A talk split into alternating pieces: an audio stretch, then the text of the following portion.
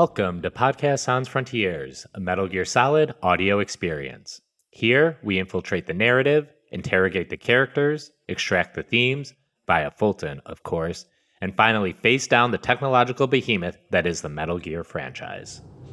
Before we get started, does anyone want to get out? I'm Manu, also known as Manuclear Bomb, coming to you solo today. Today's episode is Sentinel of Liberty, in which I go over my favorite MCU film, 2014's Captain America The Winter Soldier. We'll get a little into Cap's comic origins before diving into the film, and of course, there are some Metal Gear parallels to shout out. But first, our spoiler warning for this episode. I will be spoiling Captain America The Winter Soldier in full, and pretty much Captain America's entire arc, which goes through Endgame, and a bit of Falcon and the Winter Soldier. We won't be discussing any of the more recent Marvel properties with spoilers, however. When Captain America throws his mighty shield, all those who chose to oppose his shield must yield. If he's led to a fight and a duel is due, then the red and the white and the blue will come through when Captain America throws his mighty shield. So, why this episode? Well, most of all, I want to. Captain America the Winter Soldier has been one of my favorite films since I first saw it in 2014, in no small part due to how many allusions to Metal Gear I found therein. I've always been a Marvel fan, anyone who listens to me knows this, having read over 10,000 comics in my lifetime, conservatively. And while I enjoyed the MCU prior to The Winter Soldier, it was this film that made it day one appointments for me going forward, at least through the end of the Infinity Saga. My attention and adulation has been waning a bit following Endgame, but that's a topic for another day.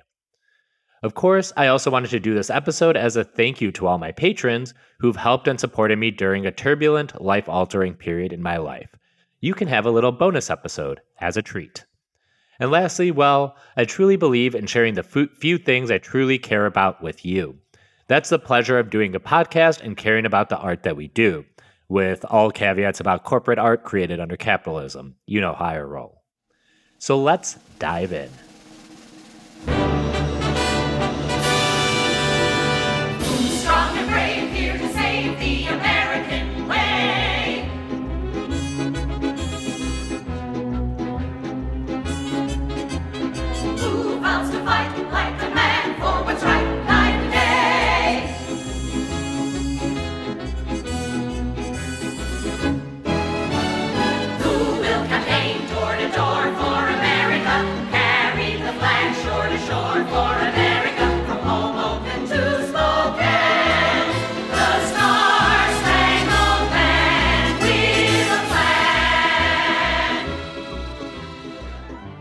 First, a brief history of Captain America, though I will say his creation is probably amongst the most famous in comics history and thus more widely known. The original version, Super American, was created by Joe Simon in 1940, though he switched it to Captain America given all the supers already flooding the comics genre. Steve Rogers would be the captain's name, and Bucky Barnes would be a part of it from the get go, modeled after Simon's real life friend, Bucky Pearson. This was all happening at Timely Comics, and when Simon was given the go ahead to write these stories, he worried his artist and creative partner might not be able to meet the deadlines. Simon wanted to bring in some backup inkers and artists to ensure deadlines were met, but adamantly, his partner insisted he would make all the deadlines. His partner kept his word, and Captain America took off. Oh, yeah, that partner? Jack Kirby, a forever king of the comic book realm. Captain America number 1 was released in March 1941 with a cover depicting Cap punching Adolf Hitler. This was an ex- explicit political statement from these two Jewish men at a time before America had entered the war properly. This is among the most famous comic book covers of all time, along with Action Comics number 1 and Amazing Fantasy 15, the debuts of Superman and Spider Man, respectively. By issue 2, Captain America would have his distinctive round shield, he carried a badge like shield in number one, which was depicted in Captain America the First Avenger. And by issue number three, they needed to hire someone to do some filler text, and that someone was Stanley Lieber, aka Stan Lee. This issue also introduced Cap's shield returning to him on throws. And though Cap can do this all day, I cannot, so I'm going to condense 60 years of history into a few paragraphs. Following the war, superhero comics fell out for a time, giving way to romance and pulp comics more attuned with the late 40s and 50s. Captain America spent much of that time fighting communists, which, boo, but this eventually faded into obscurity and would be retconned to not be Steve Rogers. Timely would become Marvel Comics during this transition period. March 1964 would be the next big stop on the roadmap, where Captain America would be reintroduced into the now Marvel Comics canon in Avengers number 4. This issue would lay the backstory of Cap being frozen in ice after he took down a drone plane during World War II and would remain in suspended animation until his body was discovered, in part due to Namor, King of Atlantis, and former World War II buddy of Steve Rogers. Though Steve wasn't a founding Avenger in the comics, he became the leader right from the start, and is perhaps the most Avengers associated of any one character, as the other original members, Stark, Hulk, Ant Man, and the Wasp, and Thor, would take regular hiatuses from the team, but Steve remained a staple. He'd go on to share a title with Iron Man called Tales of Suspense, and on issue 100, that became Captain America's book, and eventually Captain America and the Falcon. Highlights since include the 1970s run of Cap, which, as appropriate to the times, fit in with the general parano- paranoia thriller aesthetics of movies like Parallax View, Three Days to the Condor, The Conversation, etc. There was even a post Watergate storyline where the big bad was revealed to be a Nixon analog, and that POTUS killed himself in front of Cap, and Cap would then briefly give up the stars and stripes to go under the name of Nomad, a soldier without a country. This was briefly referenced in Cap's Infinity War storyline. Mark Waid then had a solid run on him during the mid 90s, but the big moments really started rolling in 2004 when Ed Brubaker took the Captain America reins. First and foremost, he brought back Bucky Barnes from the Timely Era comics. Bucky had been part of the Marvel canon, but was treated as officially dead in the same accident that put Cap on ice. He was one of three Marvel characters that supposedly would stay dead forever, along with Uncle Ben and Gwen Stacy. The latter has returned in multiverse variation form, however. But Bucky wasn't just Steve's friend upon return. No, he was the Winter Soldier, a fan fucking tastic name for a character. He had spent the last 70 years being a secret weapon of Russian oligarchs, an assassin and a hitman as needed, and put on ice when not. The Brubaker run also featured the Civil War storyline, which pit Marvel heroes against each other and would also get its own movie, and most of all, the death of Captain America in Cap number 25. This is one of the few issues that broke into mainstream news because it was the death of one of the most famous comic characters. The death wouldn't be permanent, as instead of being shot with a normal bullet, he was shot with a magical time bullet that transported his consciousness away for a while. Comics! In the interim, a new good guy kinda Winter Soldier would don the stars and stripes, and Winter Soldier cap design was pretty fucking rad. More black, more guns. Steve would eventually come back and take the mantle, leading the Avengers as comics barreled forward into the 2010s. Eventually, the super soldier serum that made him was removed, and he began to age into an old man. At this point, he'd go on to become the commander of S.H.I.E.L.D., while his partner Sam Wilson, aka the Falcon, became Captain America. Eventually, a cosmic cube, Marvel's go to MacGuffin in Cap stories, essentially the Tesseract for film folks, would restore Steve Rogers to his youth, but as the cube was commanded by Red Skull, secretly remade him into a Hydra member ahead of the much maligned Nick Spencer Captain America run, famous for its first issue ending with Cap saying, Hail Hydra. Though this run sucked, in part due to Nick Spencer's milquetoast centrist politics preventing him from saying anything worthwhile, we did get a good bit in Endgame where Cap says Hail Hydra to trick Sitwell and Rumlow into giving him an Infinity Stone. Small W's, I guess. The good Cap would return and go on to be written by Ta-Nehisi Coates, but at this point is kinda where I started falling off my regular comics reading about six months into the pandemic. While I wasn't in love with Coates' run, legendary artist Alex Ross was doing the covers, and they were worth collecting in and of themselves, which I did. While I incoherently intermingled narrative and publication history, a lot of these points should be familiar to most MCU fans. Much of his origin and war days were properly captured in Captain America the First Avenger, with the slight adjustment that Bucky disappeared prior to Steve going into the ice. And Hayley Atwell brought the role of Peggy Carter to life so well that it forced Marvel Comics and TV to reevaluate and reprioritize her character. But I also think it's worth sharing some of my own history with Cap, both before and after the MCU. Anyone who grew up in the 80s and 90s probably didn't think too much of Cap. His title and the Avengers were at best B or C tier comics, as most readers were more invested in X Men, Spider Man, and Daredevil. I do like some of the comics around this time, the Waid ones I mentioned, but it's not in my elite circle of comics either. I think what cemented Cap for us as kids was his appearances in various Marvel cartoons, Spider Man or the Hulk, and others I'm surely forgetting. But in those, he was more Grandpa Cap, an old fuddy duddy who showed up to lecture you to do the right thing. He was nowhere near as cool as Wolverine or funny as Spider Man, so he was an afterthought, really. And though I was not some quote unquote woke eight year old, the idea of a hero wrapped in the stars and stripes just seemed kind of gross to me. Ah, this is jingoism personified, American exceptionalism, someone who scolds you to say the Pledge of Allegiance. There was nothing for me, a brown kid, to find value in here, so I mostly ignored him otherwise. I should note, however, that one thing every comics fan knew was Cap's origin the metal pod and the Vita rays, and how he went from scrawny to brawny. I'd seen his origin recreated several times in the comics, and even the Spider Man animated series depicted it in the 90s, and that scene looks jarringly similar to the one in the first Avenger. One of the first things I came to love about Cap was his origin story. It's one of the few truly fixed to a specific period of time.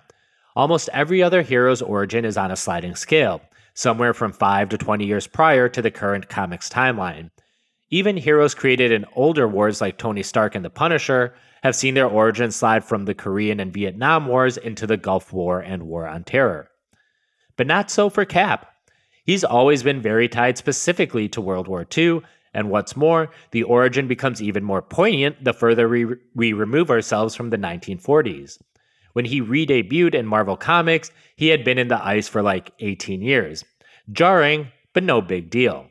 But when the MCU has him emerge in 2012, 70 years after the war, the whole man out of time pathos gets that much heavier. I really like that aspect.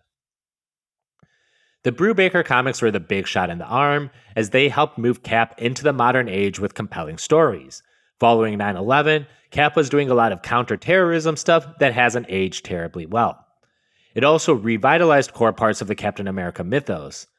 But now I want to speak to his first two appearances in the MCU the first Avenger and The Avengers from 2012.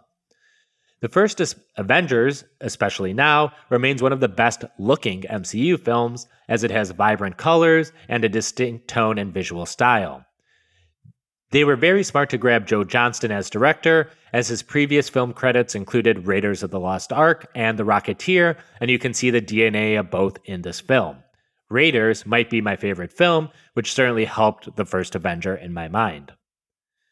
Though I love the first Avenger now, I only merely liked it back then. But one thing was clear the first act, the origin of Steve Rogers and Captain America, was perfect. No notes. From Steve failing his army physical to getting beat up by bullies but not standing down, the trash can shield, all great. And then Stan- Stanley Tucci as Dr. Erskine comes in, and we go next level great. Steve's training is just fantastic beat after beat, from pulling down the flagpole to jumping on the grenade, exclamated by Erskine's a good man speech the night before Steve's transformation. Although Tucci is in this film for like 15 minutes, it is a magical 15, properly setting up the rise of Steve Rogers. And already the chemistry between Atwell and Chris Evans was apparent. Is this the first time I'm saying Evans' name on this pod? The procedure itself featured Dominic Cooper as Howard Stark, tying the two Avengers leaders together decades before one was even born. And Richard Armitage moonlights as a Hydra agent who kills Erskine and ensures there will be no other American super soldiers, just the one Steve Rogers. Though, as it turns out, that's enough. I do want to shout out the subsequent scene where Steve chases down the Hydra agent as he fumbles and trips with all these new abilities and powers, crashing into windows but also profusely apologizing for it. That's Steve Rogers right there. Him leaping from car to car is also a direct homage to Sam Raimi's 2002 Spider Man film, which, hell yeah. The perfect origin, and specifically his last moments at the end with Peggy, really solidified Steve as possibly my favorite of this theatrical Avengers team. And that gets us to 2012's Marvel's The Avengers, one of the biggest blockbusters of the century, and the movie that firmly established the MCU as a going concern, for better or for worse. In 2022, I have complicated feelings about this film before even mentioning sex pest Joss Whedon. The movie, on its own, is well conceived, ambitious, and achieved what people thought would be impossible to sell to modern audiences an interconnected universe of films that aren't direct sequels to each other, but feed towards a larger narrative. Some other day we can talk about the pluses and minuses of this because its novelty would eventually wear out as all other studios tried to create their own universes, mostly failing across the board. And now, in a post Endgame world, even the MCU feels bogged down by its own connectedness that it didn't through its first three phases. But I want to focus on Steve Rogers, which again, I have complicated feelings about in this movie. I don't love his characterization in this. He's a bit too hostile to Tony Stark, which, yeah, they have a civil war to build to, but Steve is more bullyish to Tony in a way that doesn't feel right. Instead, watch their scene in Civil War in Berlin where they argue over FDR's pens. That's perfect, Steve Rogers.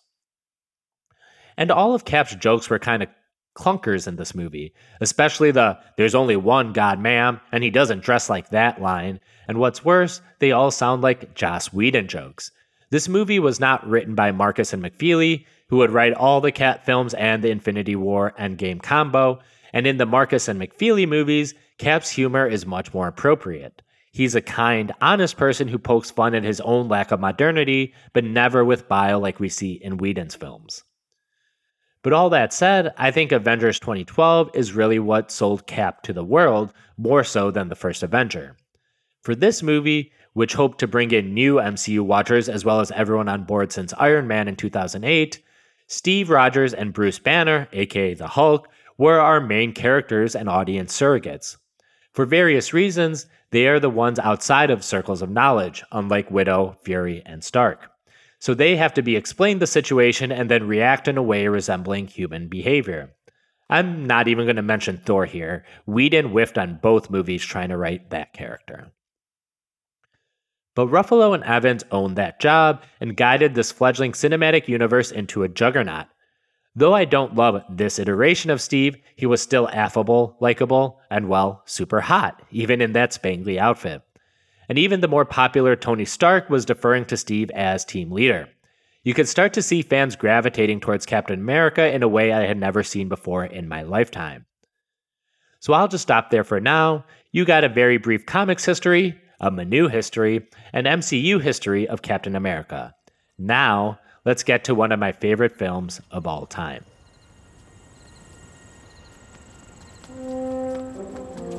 On your left.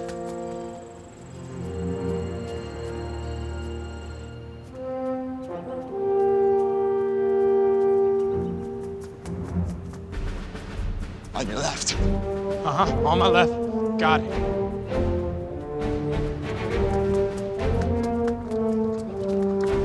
Don't say it. Don't you say On it. On your left. Come on!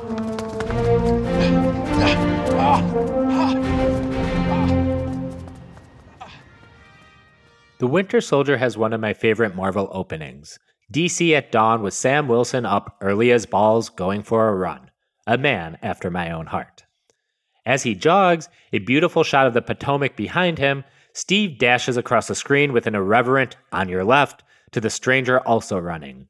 Steve would harangue Sam like this repeatedly, and after the run, the two would make proper introductions. One thing I like here they exchange pleasantries. Sam sounds like a fanboy with the defrosting must have freaked you out line, and Steve basically says, okay, TTYL. But Sam presses forward and talks about sleeping in a comfy bed after coming back from war, and a bond is forged.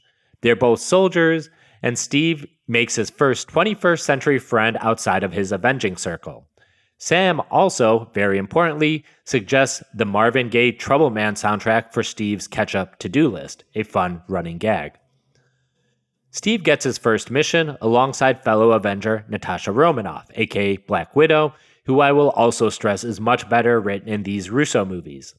She has her own sense of humor, befitting a know it all femme fatale that stands in contrast to her St- Tony Stark like jokes in the Whedon films. Maybe I can voice my thoughts on quips and jokes in Marvel movies now. I actually kind of think, at least through Endgame, a little too much was made of it in Twitter discourses. These are action comedies broadly based on the comic stylings of Stan Lee, so the fact that Marvel movies have quips is not a bad thing to me, and for some characters like Peter Parker or Tony Stark, a very important part of characterization. I think the problem is when characters don't have their own distinct voices and senses of humor. Whedon-esque has caught on as a term recently with all the did that just happen or I did the thing, an infantile style of joke telling that is wink wink at the audience. The jokes aren't meant for the characters in the story, they are meant for us in the theater, and everyone has the same exact joke cadence and humor. It's boring, and Natasha probably suffers the most for it in Whedon's movies, as her jokes can be put in Tony's mouth and vice versa, and literally nothing would change. But I do think the Russos, who have experience from Arrested Development and Community, nail this. Nat's jokes in this film are totally her own, a bit flirty, a bit condescending, but never wink wink at the camera. And the jokes between her and Steve all feel sincere and earned and directed at each other. Whether it's about how Nat doesn't look good in swimsuits anymore, or Steve hasn't kissed anyone since 1945. Okay, digression aside, the first mission. Snake has to infiltrate the USS Discovery tanker to recover plans about a secret new Metal Gear. Oh shit, wait, that's Metal Gear Solid 2. Cap has to infiltrate the SHIELD tanker Lemurian Star to free hostages alongside Natasha and SHIELD's strike team, headed by Brock Rumlow. Nat has a secret side mission to recover secret plans about a secret project called Insight. And Cap goes full solid snake and stealth, using chokeholds and non lethally subduing guards before they can raise the alarm. The first change from the first Avenger is evident here.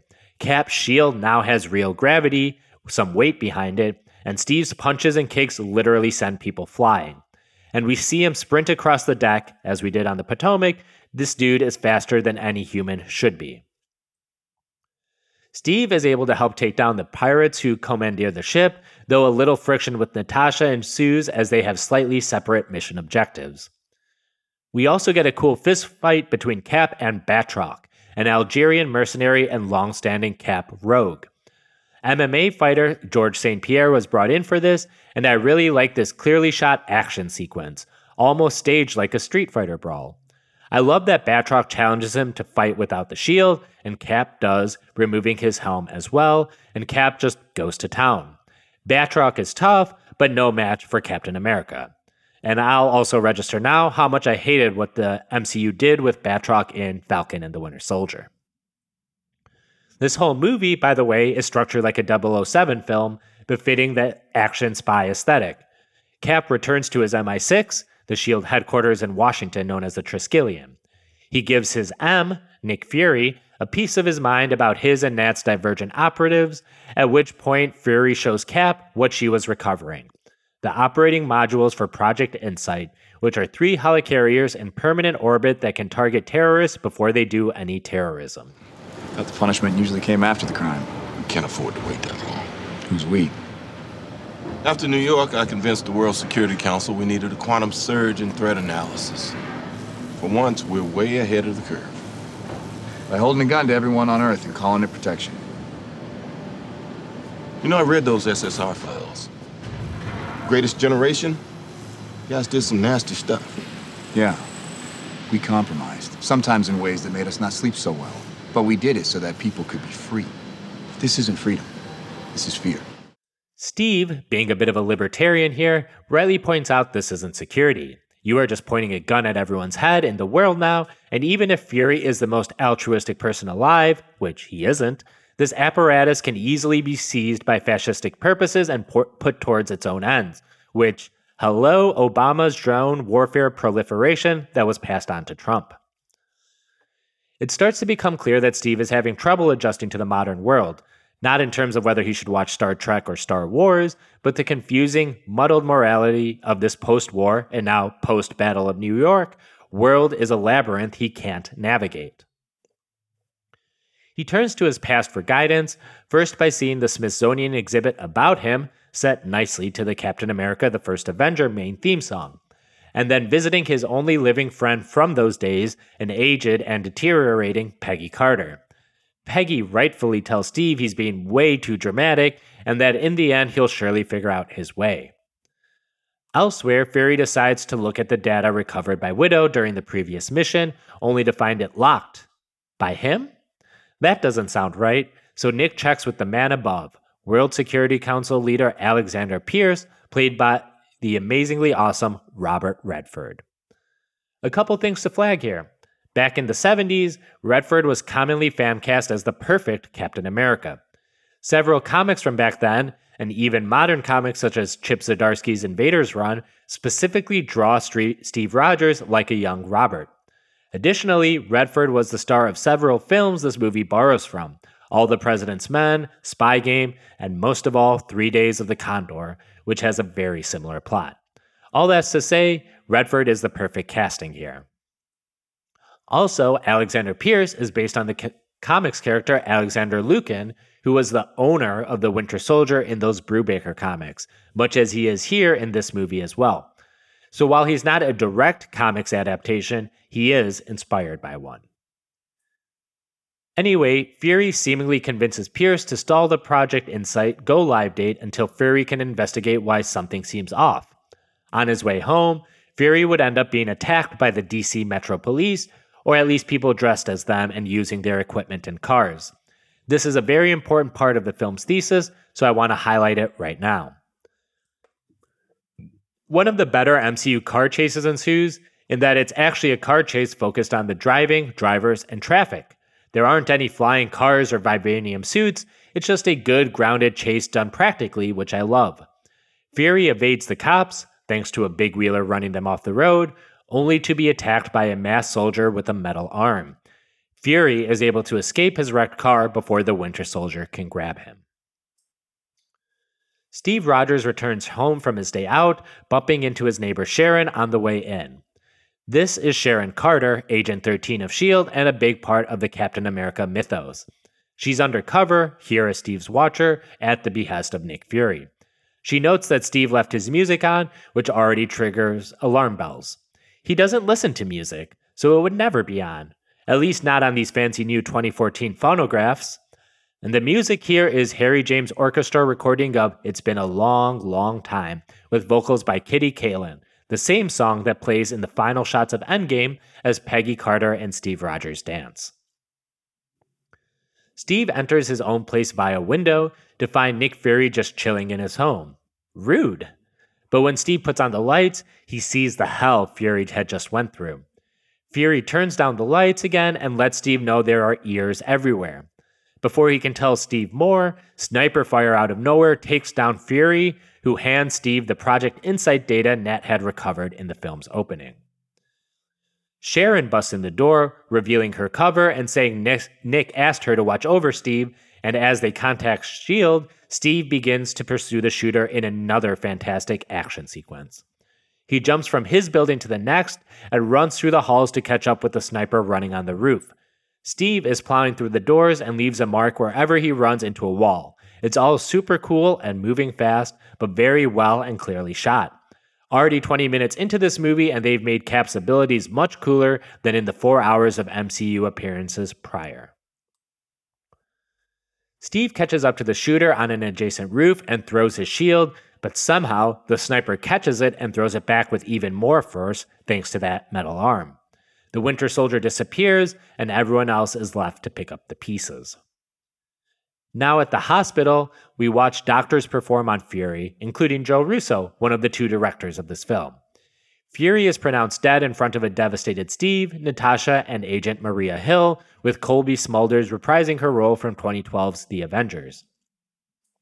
This is all feigned, of course. They used a Banner invented heart rate pill to simulate death in Fury so he can go under deep shadow cover for the remaining half of the story. But most importantly, it makes space for Steve Rogers to grow into leadership, as Cap is meant to give orders, not be a tool of the government or anyone else. After Fury is pronounced dead, Hill takes the body elsewhere, but Nat confronts Steve. Why was Fury at your place? Why was he killed there? Steve plays dumb, and Nat notes he's a terrible liar, which is good. Steve Rogers should be a terrible liar because he doesn't really do that. Nat walks off, and Rumlow tells Rogers he need, he's needed back at headquarters. Steve, still a little unsure about everything, decides to hide the thumb drive in the hospital vending machine so it wouldn't be on his person when he met with Pierce. Steve arrives just as Sharon is leaving Pierce's office and gives her a caddy, neighbor, on the way in. Just Pierce and Rogers now, and they start things off amicably enough. Pierce's granddad fought in World War II alongside Steve. That's something, right? Pierce talks about his long friendship with Fury and how the assassination attempt appears to be a cover for some black market intelligence scam Fury was running. Steve rightly notes that that isn't Nick Fury, and he passes Pierce's first test, who now knows Rogers isn't a complete himbo. Ultimately, Pierce wants to know what Nat did. Why was Fury there? It wasn't an accident, and Pierce knows Steve doesn't think so either. He leaves Steve with a warning. He's going to find the truth, and no stars or shields will stop him from doing so. Not sure what to do, Steve leaves and hops in the elevator down to the ground floor. Don't miss the Watergate building in the background here, very deliberately and prominently taking up half the screen. I'm sure you don't need to be told what comes next. The Cap Shield elevator fight is maybe the best sequence in the entire MCU, a tight set piece that synthesizes character and action. Steve has the wherewithal to figure out what's happening around him, and his ability to take down a dozen men in a small space while completely surrounded really sells how badass modern Cap is. And put a flag here, this mirrors a Metal Gear sequence, this time from 1998's original Solid game. Eventually, to escape, Steve dives out of the side of the elevator and uses his shield to brace his fall. Sitwell on the com says, Are you kidding me? And I remember this is where I, in the AMC theaters of South Barrington in April 2014, really started to feel I was watching something special.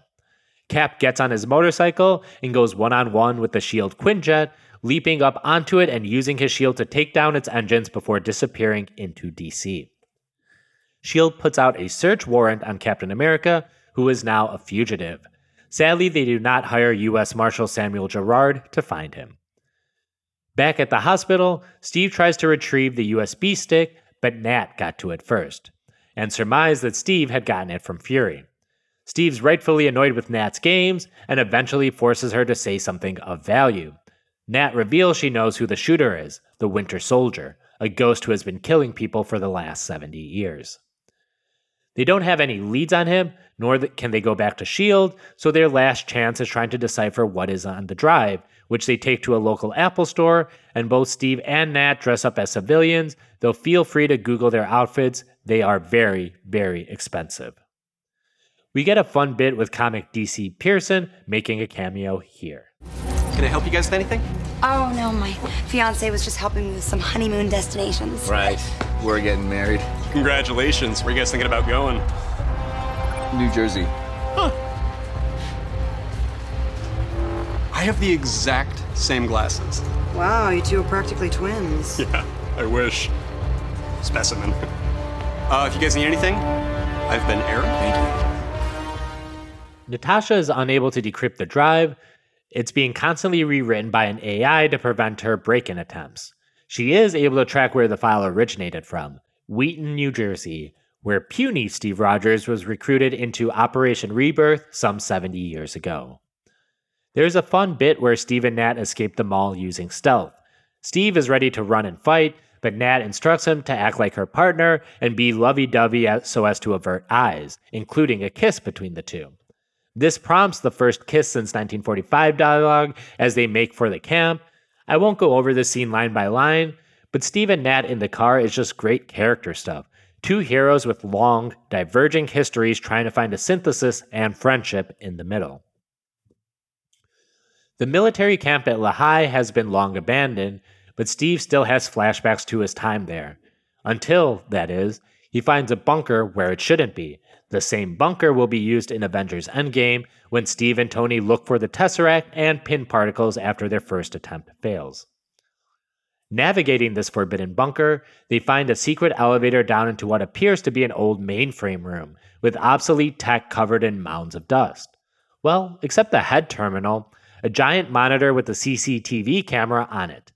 At its base is a USB port, and the way the dust is moved around here indicates someone has been here recently. Plugging in the drive, an AI boots up. It's the Patriots. Oh, wait, sorry, that's for the Metal Gear section later this episode. Instead, it's the digital recreation of Arnim Zola, Hydra's lead scientist from the war.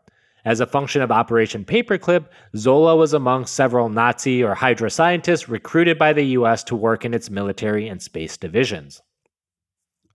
I assume y'all know this, but just in case, this is a very real thing that happened. The US and Britain actively recruited Nazis who they thought could help them beat the USSR in the space race and Cold War.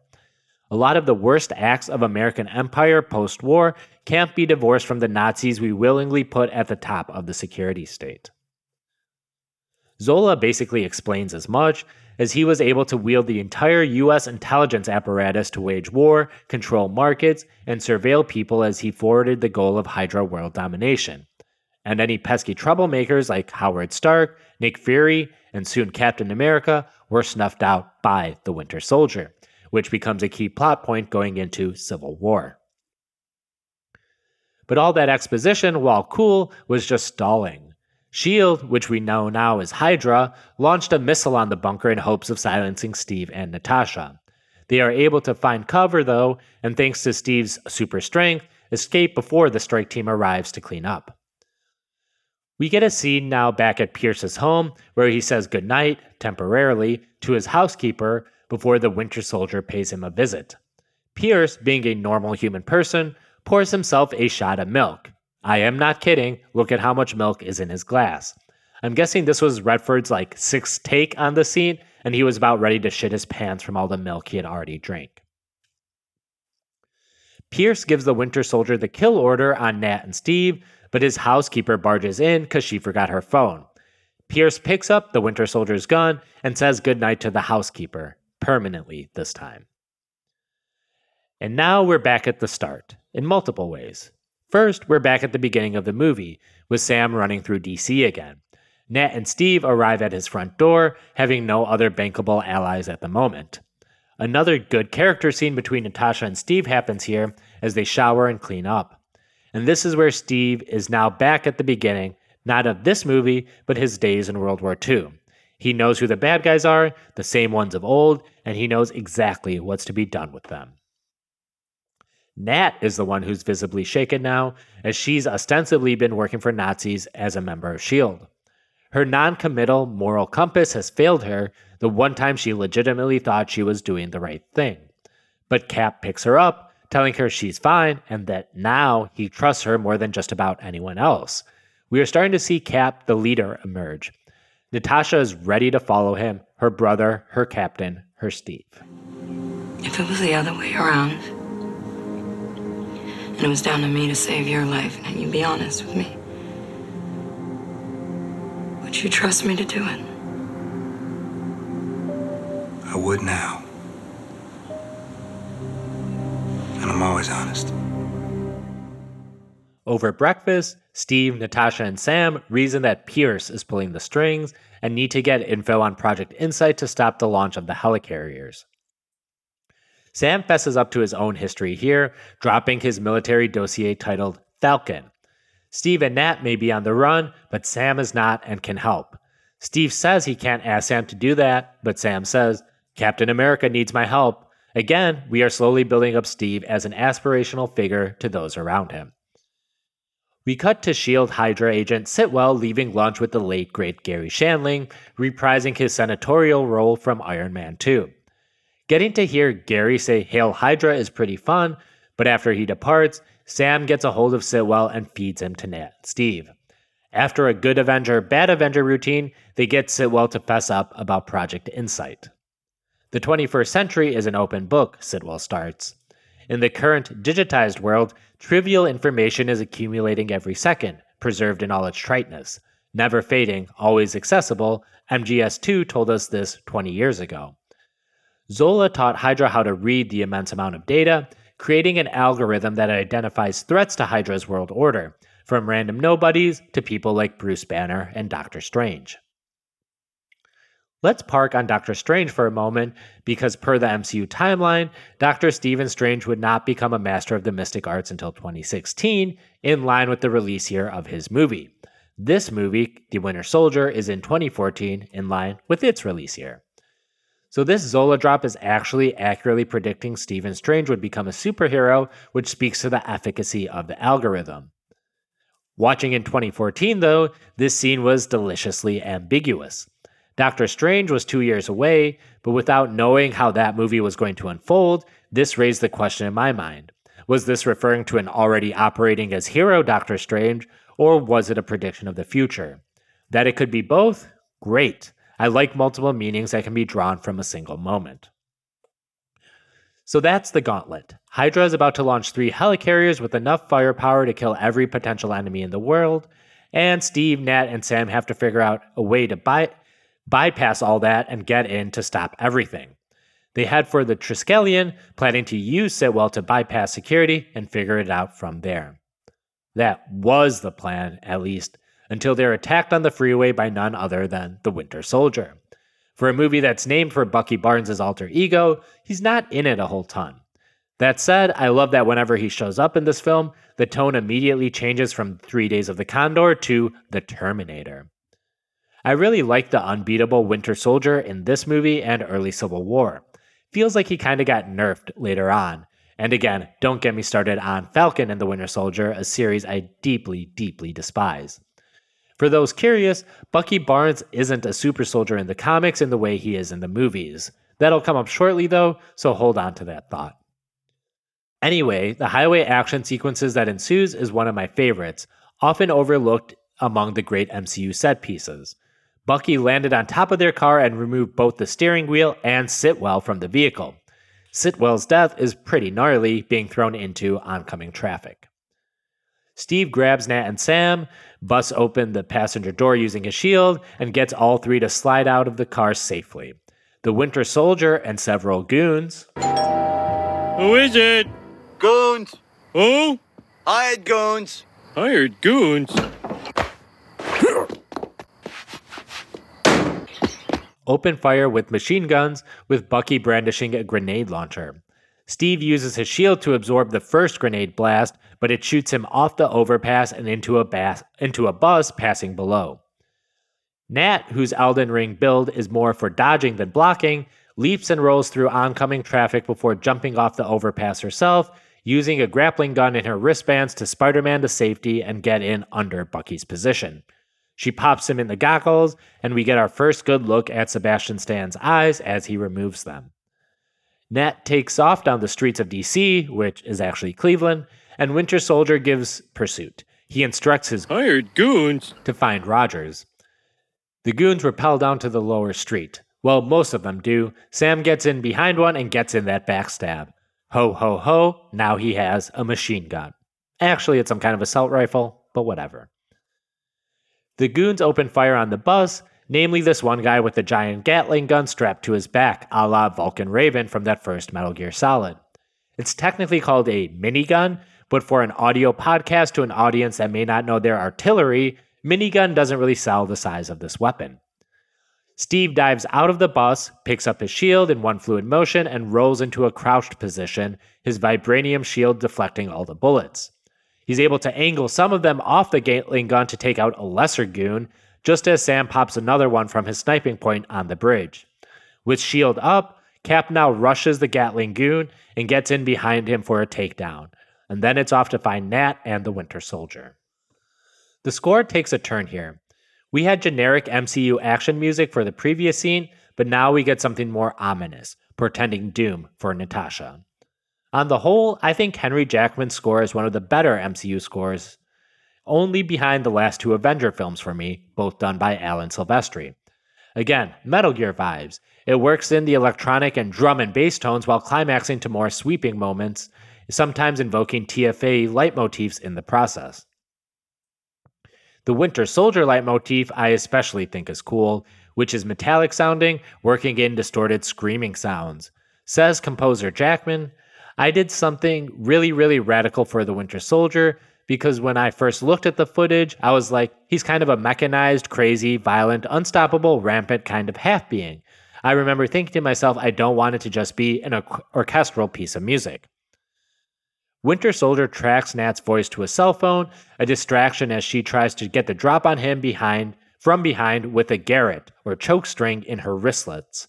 Another 007 shout here. This is what Red Grant uses in From Russia with Love to choke out enemies. Bucky throws her off, but Nat hits him with the Widow pellet and puts some distance between the two. She keeps running, telling civilians to get away, always good for a superhero film to do this, but takes a bullet in her shoulder, pinning her down as Winter Soldier positions himself for the kill shot. But wait, Stone Cold Steve Rogers entrance music plays as he runs down to the ring to save the day, and we get the best hand to hand fight in the MCU. I wish I could call out all the little flourishes here. Steve hiding behind the shield to block bullets at close range, throwing the shield only for Bucky to pose with it and throw it back, the infinite number of knives Winter Soldier seems to have, and all the cool knife, knife flips he's doing with them. Sebastian Stan did train for this. The high knee kick reminds me of Triple H, and Bucky cutting up a van with just a knife is also metal as hell. I mentioned back in the opening tanker scene that the set pieces in this movie have weight, Steve's shield specifically, but also all the impacts are felt and accentuated. Even more so here when we have our big face off between Cap and the Winter Soldier. Part of why The Winter Soldier works so well as an action film is that all of this, including the elevator scene and stuff with Black Widow, are practical, stunt, and choreography based. The actual actors share the load with the stunt doubles, and though this film uses shaky cam for the action, a technique I don't love, it's still watchable and specifically in line with the Bourne movies, one of the aesthetic influences. The Winter Soldier himself is a Jason Bourne or Treadstone type as is. This works best in conjunction with the practical effects. The shaky cam continues into Captain America Civil War, but with more VFX heavy action with Wanda and Falcon, it's a lot more jarring. Back to this fight, Steve recovers his shield, which was sticking out of a van the whole time, gets in an uppercut on the Winter Soldier, and grabbing his face, flips him over and thus unmasking him in the process. We get one of the film's more iconic exchanges here, ripped right out of Ed Brubaker's comics of 18 years ago. Bucky? Who the hell is Bucky? Both Steve and very briefly Bucky are confused. Bucky looks down for a minute and then raises his pistol, but Sam swoops in on his falcon wings to kick him away, and Nat shoos off the Winter Soldier with an RPG. Steve is in complete shock after seeing his best friend alive, a ghost 70 years in the making. As he snaps back to reality, shield forces surround our three heroes. It's very likely they would have been shot on sight, but TV choppers hover overhead, and Rumlow is smart enough to know you don't shoot Captain America on live TV. In a shield containment vehicle, Steve tries to piece the story together. It had to have been Zola who was behind it all.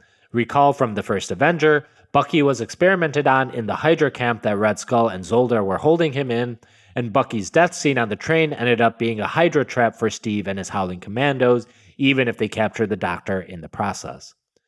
Steve, as he's wont to do, feels personally responsible, which Nat tells him not to, all while she's bleeding out. Sam asks one of the two guards for first aid, but one of them shoves a taser in his face and then into the other guard. It's Maria Hill undercover, and she's a welcome sight to her friends. Well, except for Sam, as these two have no idea who each other are.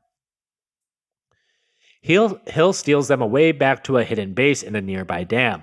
Dr. Joe Russo appears again, running to treat Nat's bullet wound, but as Maria says, she'll want to see him first. It's Nick Fury, somehow still alive, though just barely. I'll admit, I bought Nick Fury's death the first time. He was the connective tissue that brought the Avengers together, but now that part had played out. It would be very logical for them to move on from this character if they chose to, especially as this movie was clearly building Steve up to be leader long term, and Samuel L. Jackson comes with a hefty price tag. Basically, Coulson 2.0, two years after his death in Avengers 2012. Once everyone gets their story straight, it's mission planning time. Hill has three MacGuffins, or goobers in the parlance of Into the Spider Verse. If all three can be plugged into each of the three helicarriers, they can stop Hydra's mass execution of its opposition. Fury wants to salvage what's left, but Cap won't have any of it. We can salvage what's left. We're not salvaging anything. We're not just taking down the carriers, Nick. We're taking down S.H.I.E.L.D. Shield had nothing to do with it. You gave me this mission. This is how it ends. S.H.I.E.L.D.'s been compromised. You said so yourself. Hydra grew right under your nose and nobody noticed. Why do you think we're meeting in this cave? I noticed. How many paid the price before you did? Look, I didn't know about Barnes. Even if you had, would you have told me? Or would you have compartmentalized that too? S.H.I.E.L.D., Hydra. It all goes. He's right.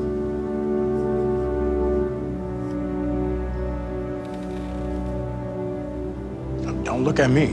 I do what he does, just slower. Well,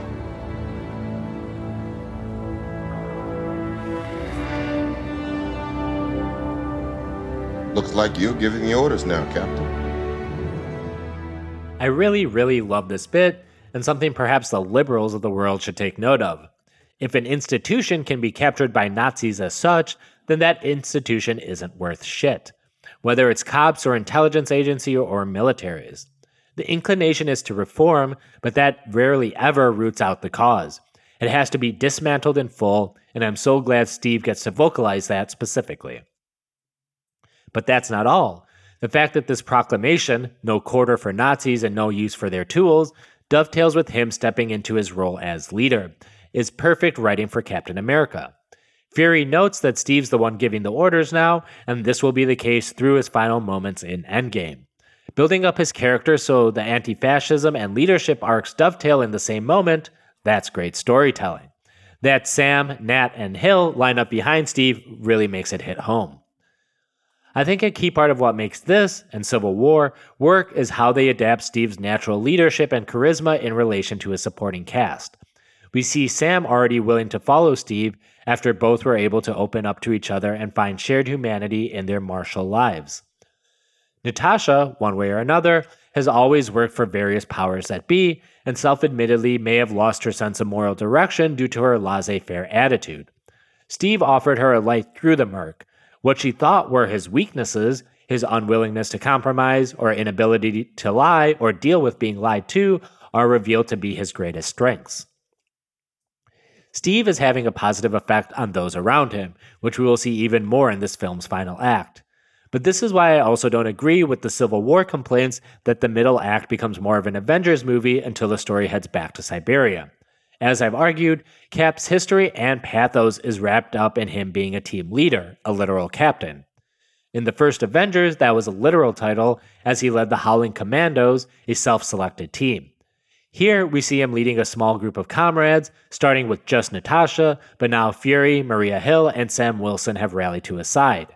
And in his final solo film, Steve's teamwork and leadership comes in the context of the Avengers, as it should, both reflective of the character, but also in building up to climaxes in Infinity War and Endgame.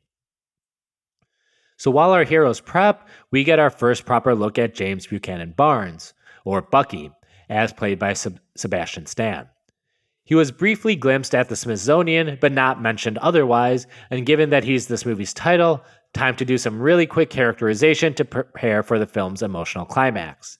It's a bit unfortunate that they had to wait this long to do some of this work, but really not much else you can do with the story structure. We get a brief flashback from Bucky's fall and capture. Zola is there to greet him in the snow, which is probably a continuity error as Zola was captured by Cap in the same mission Bucky disappeared.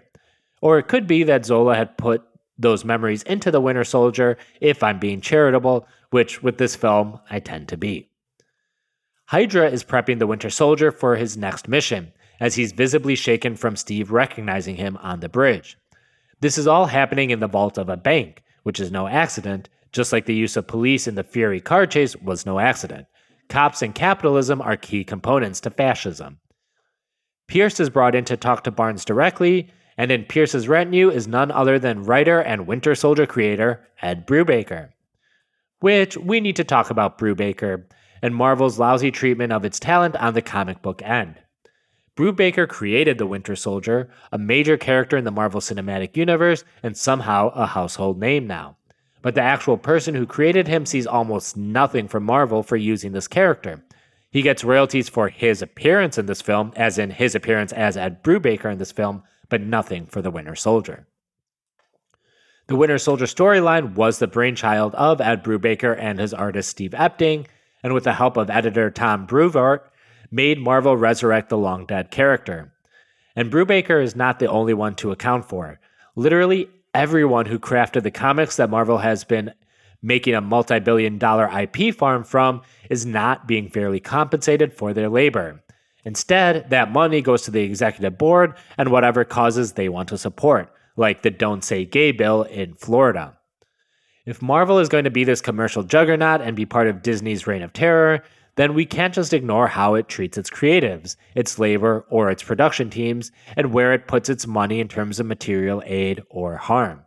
Creating a queer char- uh, sorry, creating a queer character in the background who just so happens to be a cop is not doing anyone any benefits.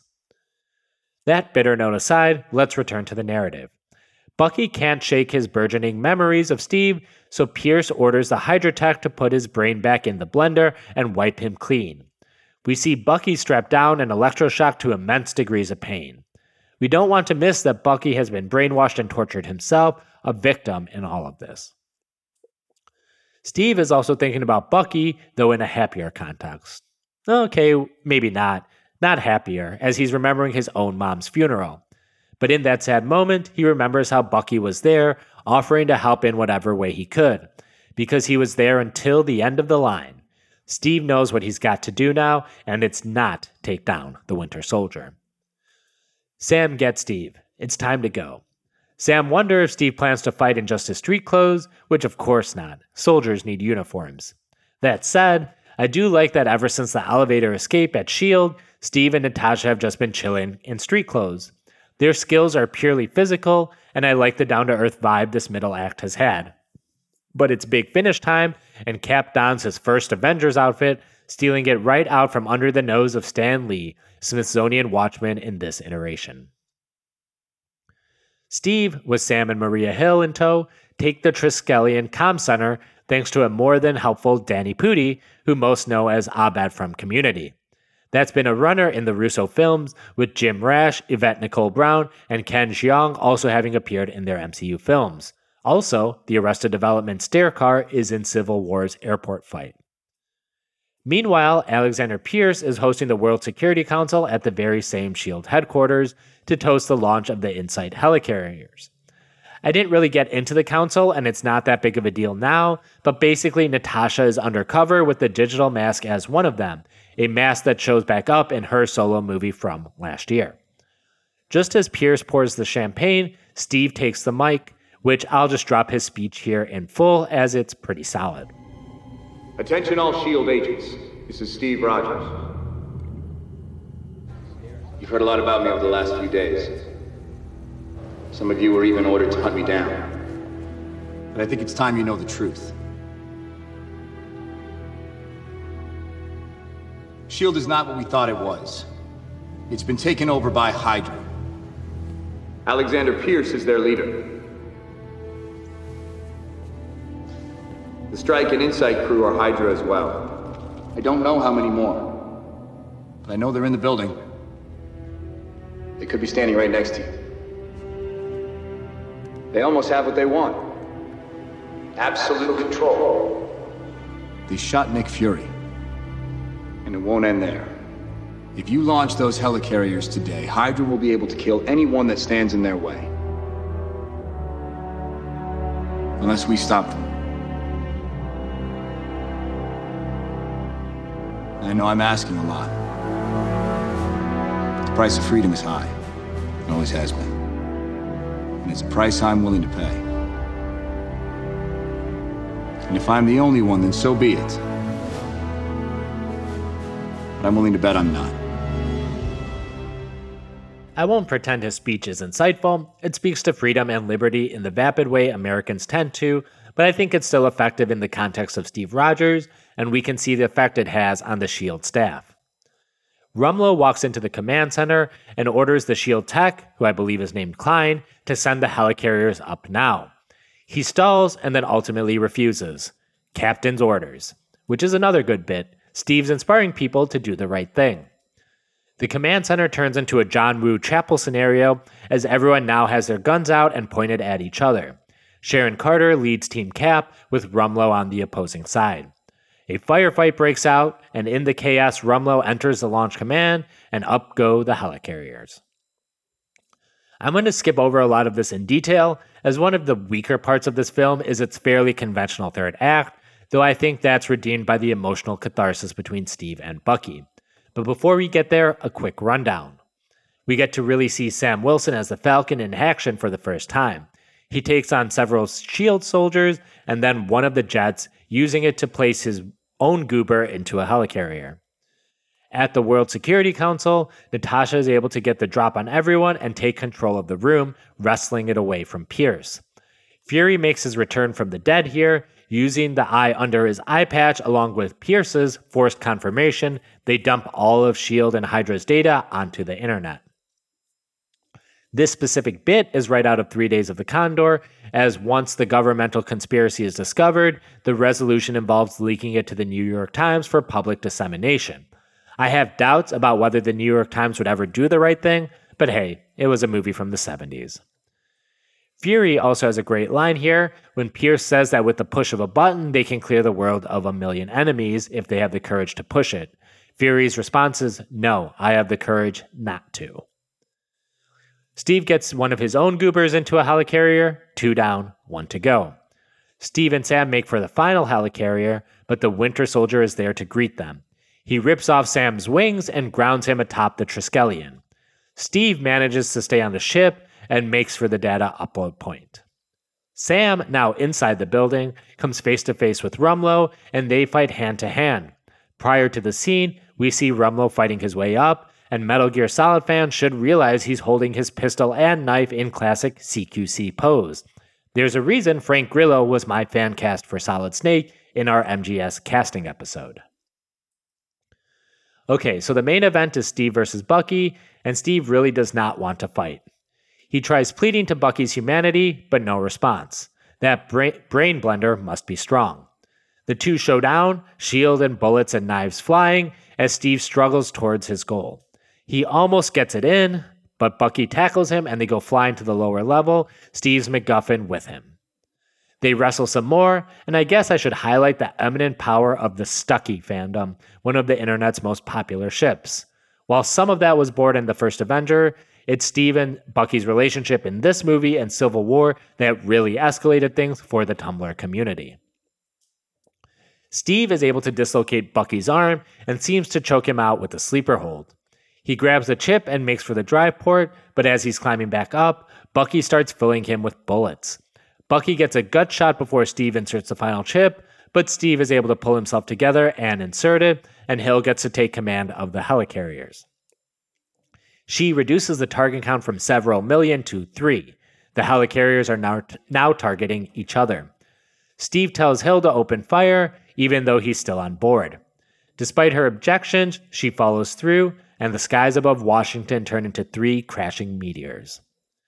The shots of the helicarriers going down is a direct nod to The Ultimates 2, the second comic series by Mark Millar with a modern take on the Avengers, i.e., not the Kirby Stan Lee origins from the 60s.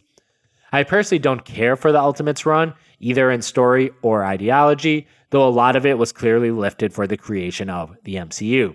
It has the worst iteration of Cap I have ever seen, though. Anyways, one of the helicarriers crashes into the Potomac, while the other crashes directly into the Triskelion, which Natasha and Fury had evacuated. But Sam had not. He was still tussling with Rumlow when one comes crashing through the window. Sam sprints to the opposite end of the hall and luckily dives right into the chopper Fury was piloting, and they seem to all get away, though no one has eyes on Rogers. Inside the final helicarrier, still afloat for now, Steve is contending with all the wreckage when he sees Bucky, once again one arm dislocated, pinned under metal scaffolding.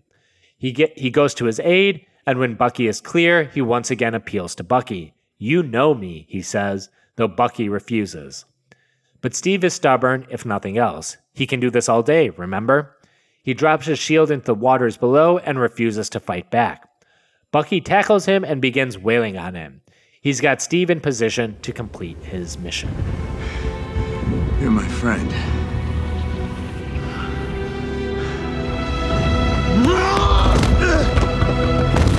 You're my mission.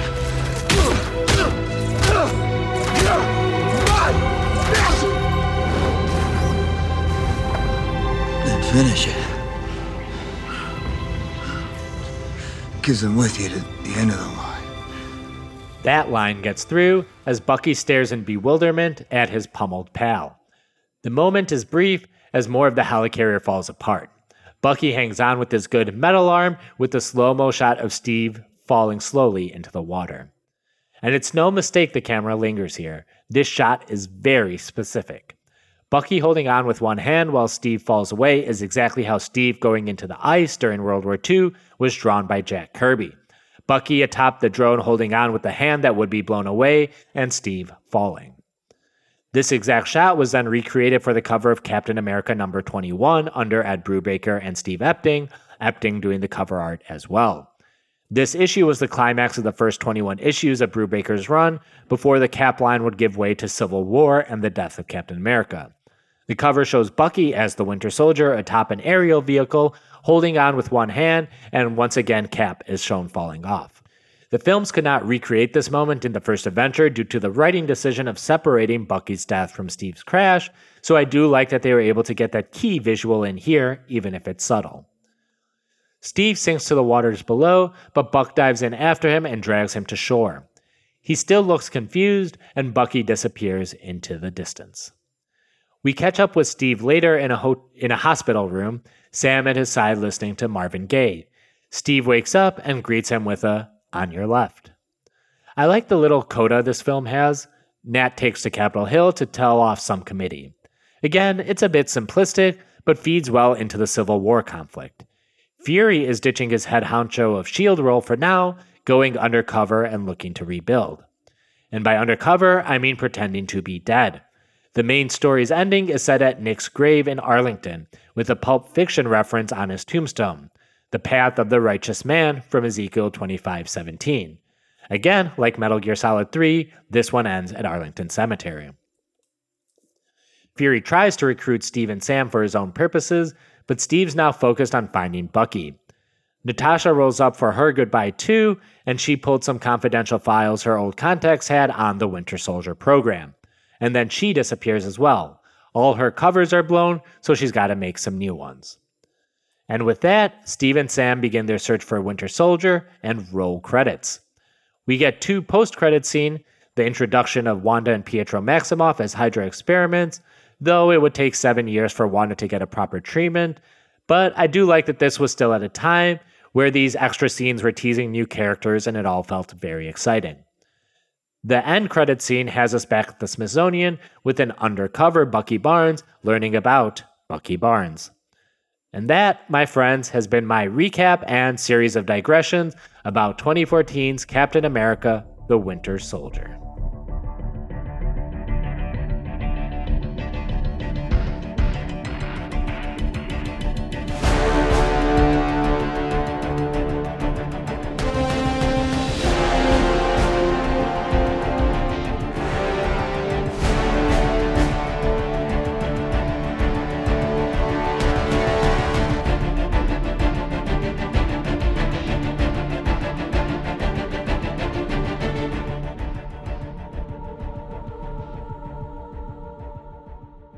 Before I continue, I just want to say that this episode is a bit of a trial balloon for me podcasting solo. There's a ton of movies I would like to talk about in detail, and getting out all my little observations or insights is just easier if I parse the movie in full. But if you think that was too much or too dense, please leave a comment so I can refine these for the future. I do want to have the format down before I'd say cover the fugitive like this. So, why is The Winter Soldier my favorite MCU film, or even my favorite film, period? Partially, I think it really nails the anti fascism thing in a comprehensive way. One of the issues with the MCU broadly is that it tends to be very neoliberal in its ideology, which is somewhat inherent to capes and cowls, but they try to paper over it with progressivism via representation aesthetics. And probably more in line with the genre and source, big two comic stories, like Star Wars or even the Lord of the Rings films, they tend to talk about concepts like good, evil, hope, freedom, and fascism in such broad strokes that any sort of commentary or insight is blunted. So, a comic book film having broadly anti fascist themes is in and of itself not noteworthy. The general superhero virtues of goodness, community, and perseverance allows this topic to be feinted at often. What makes Captain America the Winter Soldier so strong on this front is that every detail supports its thesis and ties to the character of Steve Rogers. These details range from drone and surveillance programs to militarized DC police. Using mainstream media outlets like The Times and Newsweek to launder Hydra's agenda, as seen in Zola's files, or setting up secret fascist headquarters in the vault of a bank and military barracks. The film even goes so far as to implicate the UN and mentions that Hydra leader Alexander Pierce was offered the Nobel Peace Prize. The fascist beast's tentacles have truly wrapped around every institution of modern American life. Not only that, but they properly tie its modern origins to Operation Paperclip and the influx of Nazi scientists at the US government's behest into its military and scientific ranks. It's a problem that plagues us to this day, as every institution in America post World War II is informed by white conservative patriarchy and anti communism, perpetuating itself into all aspects of Western life. And ultimately, what sells the film and its hero Steve Roger is its outright rejection of the Hydra worldview. The most obvious example is Steve rejecting Fury's plan to salvage S.H.I.E.L.D. Steve understands a full scale rejection must occur, must occur if anything other than fascism can take root. But the moment I appreciate this time around is Steve telling Natasha that she may be in the wrong business herself if her quote unquote nuanced worldview has lost sight of its blacks and whites. Too often we praise nuance and moral grayness in art and life, but these can serve nihilistic readings. Specifically challenging that is welcome. I think also the way Steve Rogers is written here is just much richer than Whedon's work in his two Avenger titles. This cap is not a scold or fuddy duddy complaining about language and what God would wear. Instead, we find a Steve who is curious about what he's missed, understanding of the barriers he can't yet cross, and having a self deprecating attitude about it all. Everyone in his barbershop quartet is dead, after all. This works itself into the fabric of the story quite subtly, as Steve knows someone broke into his apartment because there's not a chance in hell he would ever put his stereo on. But it's not just Steve's earnestness that wins us over, it's his inspirational qualities. Captain America is first and foremost a leader, and this story properly scales him up to be that leader for the Avengers. This is just shown by Hill and Romanoff lining up behind him, but how he inspires Sam to take wing again, or how the random tech will not launch the helicarriers because of Captain's orders. There's implicit faith in Captain America, sure, but the film makes plain his words and actions justify it. The film punctuates each act with the appearance of the titular Winter Soldier, upending the spy thriller aesthetic for one resembling the Terminator. Bucky Barnes isn't much more than a tragic archetype here, but his presence holds enough weight with Steve to carry the film. In fact, this is why all the Captain America films hold up. Each film's climax is about Steve's relationships, be it with Peggy, Bucky, or Tony, and sacrifices tied to each one of those. Now, the discourse dictates that these films can't be discussed without decrying the MCU writ large, but I want to posit ways in which this film is the MCU at its best and how its common flaws work best here. I think visually, this film holds up better than its counterparts. People complain about the washed color palette of the MCU, but here the faded blues and grays offer a stark contrast to the first Avenger or even that first Avengers film. The lack of bright colors shows a loss of clarity, a consequence of putting a Nazi punching super soldier into the world of neoliberalism and how muddled it all is. Two, the look and feel of this movie feels in line with the look of movies it draws from, from Three Days of the Condor to The Bourne Identity. The shaky cam specifically is evocative of the latter, but unlike other MCU films, the shaky cam works wonderfully here with practical effects and stunt work. The stunt choreography and fight sequences are the best of the saga, and fight styles and improvements from their last film help fill in what these characters have been doing since the Battle of New York. which gets to another complaint about the MCU. When all the action is just mindless CGI, where our heroes are fighting aliens, robots, and other enemies that are not tangible to the actors, it often feels flat or weightless. But that is never a problem in this film, as this is all human versus human, actor versus actor, stunt double versus stunt double. You can feel the punches in this movie, the impact as Bucky and Cap go hand in hand on the highway, and the weight of Cap's shield so it isn't just a frisbee. And the fact that much of this was shot on location mostly Cleveland, but also DC and Atlanta, means these tangible aspects are in a tangible space, not a couple paper mache rocks and then a bunch of greens, greens defining depth and geography for us, which the human eye will always flag as not real. In terms of fitting into larger cinematic universe as a coherent saga, this film does that perhaps the most deftly. Steve Rogers' ascension as a leader is wholly his journey, but it serves the Avengers team as a whole to lay that character track. It sidelines S.H.I.E.L.D., which had been a sort of narrative crutch for Phase 1, and also helps weaken the overall infrastructure ahead of Ultron and Thanos. The film does this while having a sense of scope, never getting so big that the audience wonders where Thor is, for example, and why he isn't helping. Ultimately, it does everything I'd want a comic book adventure to do. It deepens my relationship with larger than life characters, speaks meaningfully to its themes, and delivers well realized set pieces that further those characters and themes. It ends up not only being a linchpin of the MCU, but an example of the best it can offer.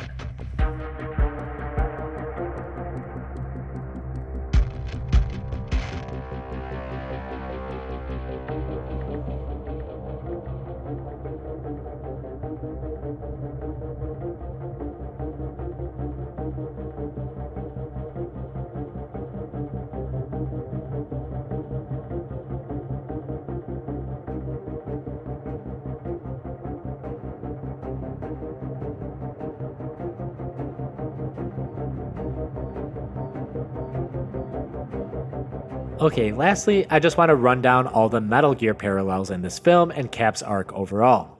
I know some of you may use this chance to bounce from the podcast, which is more than valid, but maybe listening to me here will help get that Metal Gear hook in you. Perhaps my thoughtful approach to art, or at least what I hope is thoughtful, may make you curious then about Metal Gear Solid, one of, if not the most important art to me in this world, alongside A Song of Ice and Fire and The Lord of the Rings. If you do end up being interested in Metal Gear because of this, well, I'm happy to shepherd you through playing those games and talking about them, never mind the 50 some episodes of podcasts we have on it. So, we noted way back in our third episode, Captain America and Solid Snake do have some overlap. Or rather, there are genes of Captain America in the creation of Solid Snake, who himself is a genetically modified super soldier who ostensibly works for the American government or does at first, at least before self actualizing. Their growing distrust of institutions they work for is key to their character arcs. And I would be remiss to point out that David Hayter, the ineffable voice of Solid Snake, also voiced Captain America in Spider Man the Animated Series from the mid 90s. David Hayter was also a screenwriter for the films X Men from 2000 and X2 X Men United, the latter of which is my favorite non Logan X film. So, zooming in on Captain America the Winter Soldier specifically, I tried to call out the various Metal Gear highlights through my recap, but I'll start running through them again. First, I want to call out Steve's outfit in this first half of the film, the shield cap outfit as it's known. It's very much patterned after a Solid Snake's sneaking suit, a bit of both Metal Gear Solid 1 Shadow Moses' suit and the more traditional sneaking suit in MGS 2. MGS1, being set in Alaska, was a little bulkier with high collars, which you can see on Cap's suit when he's in the office with Fury and later Pierce. MGS2 specifically is invoked right away with the opening set piece on the Lemurian Star. In Metal Gear Solid 2 Sons of Liberty, Snake begins the story by rappelling off the George Washington Bridge to land on a tanker, which he proceeds to infiltrate to learn more about a secret government Metal Gear project. Cap infiltrates the tanker Lemurian Star, which is an Easter egg for Namor adjacent Marvel mythos. And though his mission is to save hostages, Natasha is the one getting data about a secret government project.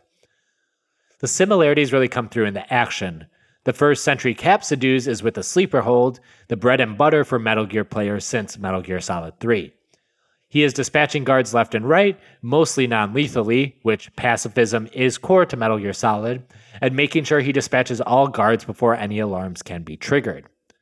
Oh, before I get too much further, here is an example of Metal Gear being informed by Marvel Comics. In that first Metal Gear game from 1998, Snake has a support staff who gets on comms with him. His designated weapon specialist, specialist is a former Russian agent named Nastasha Romanenko. Sound familiar? Nastasha even wrote a tell all book in Universe about the massive government conspiracy informing the events of Shadow Moses, not unlike Natasha Romanoff spilling all of S.H.I.E.L.D.'s secrets at the end here. The elevator fight scene in this film is still one of the singularly perfect action sequences in the MCU, but shares DNA with the similar elevator fight in Metal Gear Solid. In that game, Snake is alone on an elevator, but all of a sudden the weight or max capacity alarms start ringing. He's actually locked in that small space with guards in stealth camouflage, aka invisible, and has to take them out. In both cases, we realize the enemies are locked in there with Cap or Snake and not the other way around. The scene that follows the elevator is Cap taking on the Shield Quinjet one on one, evocative of the Hind D fight against Liquid Snake from Metal Gear Solid 1, or the Harrier fight against Solidus in Metal Gear Solid 2. And the scene in the mall is very much like a Metal Gear stealth sequence, where Steve and Nat are able to hide from S.H.I.E.L.D. officers as they navigate their way out of the mall. Zola's algorithm is the next thing to flag, as it is not dissimilar from the Patriot AIs in Metal Gear Solids 2 and 4. For the non Metal Gear people out there, in MGS2, we find out that American society has basically been running via algorithm. For super AIs that process all data from personal, financial, military, and intelligence to synthesize solutions to further the American project and its imperial stranglehold over the world. The, the digitization of society allowed the Patriots access to create total information control. The 21st century is an open book, after all, and Zola is reading it, not unlike the Patriots. There's a lot of other little flourishes here and there too, like the guy with the Gatling gun a la Vulcan Raven, or Rumlow and Bucky both using CQC, close quarters combat, which involves holding a knife in one hand and a pistol in the other, so they can go from firefight to close range knife fight with ease. This was made famous in 2004's Metal Gear Solid 3 and is the creation of Naked Snake and the boss in that game. Yes, there are a lot of different characters named Snake in Metal Gear, all for a very good reason. Speaking of Naked Snake, or the man who would be Big Boss, the last thing I want to highlight is how Cap's arc from the Winter Soldier to Infinity War is basically Big Boss's arc through his games, Metal Gear Solid 3, Peace Walker, and Metal Gear Solid V. In both, we see America's greatest living soldier, both in actuality, but also as a legend fed to the American people, grow disillusioned with the American government and form their own splinter cell to do what they feel they must to fight systems of control. In Metal Gear Solid, we see Big Boss start his army without borders in hopes to push back against the Patriots while not being a tool of the government or anyone else. Likewise, Cap starts his own secret Avengers with Natasha and Sam, and possibly Wanda, and they keep doing their heroics even as the US government and UN is after them following the events of Civil War. And in both cases, America's greatest soldier, be it Captain America or big boss, are labeled as war criminals by the powers that be. And I'd be lying if I didn't point out that some of these thoughts started popping into my head when I saw bearded Chris Evans in the Infinity War promo art. He cuts a very snake like figure with that look. I think I will wrap up there for today. It was a treat really putting all of my Captain America Winter Soldier love into a single episode for y'all to enjoy, and I hope I deepened your love for that movie, presumably while you're listening to this at all. And in the name of positivity, I'll save my thoughts for Falcon and the Winter Soldier on Disney Plus for another day, as I think it's my least favorite MCU entry, in part because how it betrays what this film did. But like I said, that's for another day. I can do this all day. So that's mission complete for this episode. Our frequency is Podcast Sans Frontiers at gmail.com and at Pod on Twitter and Instagram. You can support Podcast Sans Frontiers and all my other projects at patreon.com slash bomb. Which manuclear bomb? Hey, that's me. I've been Manu. You can find me covering The Lord of the Rings over at My Brother, My Captain, My Podcast. A quick shout out to our sound editor, Stephen Boyd, aka DJ Empirical, on Twitter. Please remember to like, review, and subscribe on your favorite podcast application. So until next time, remember, I can do this all day.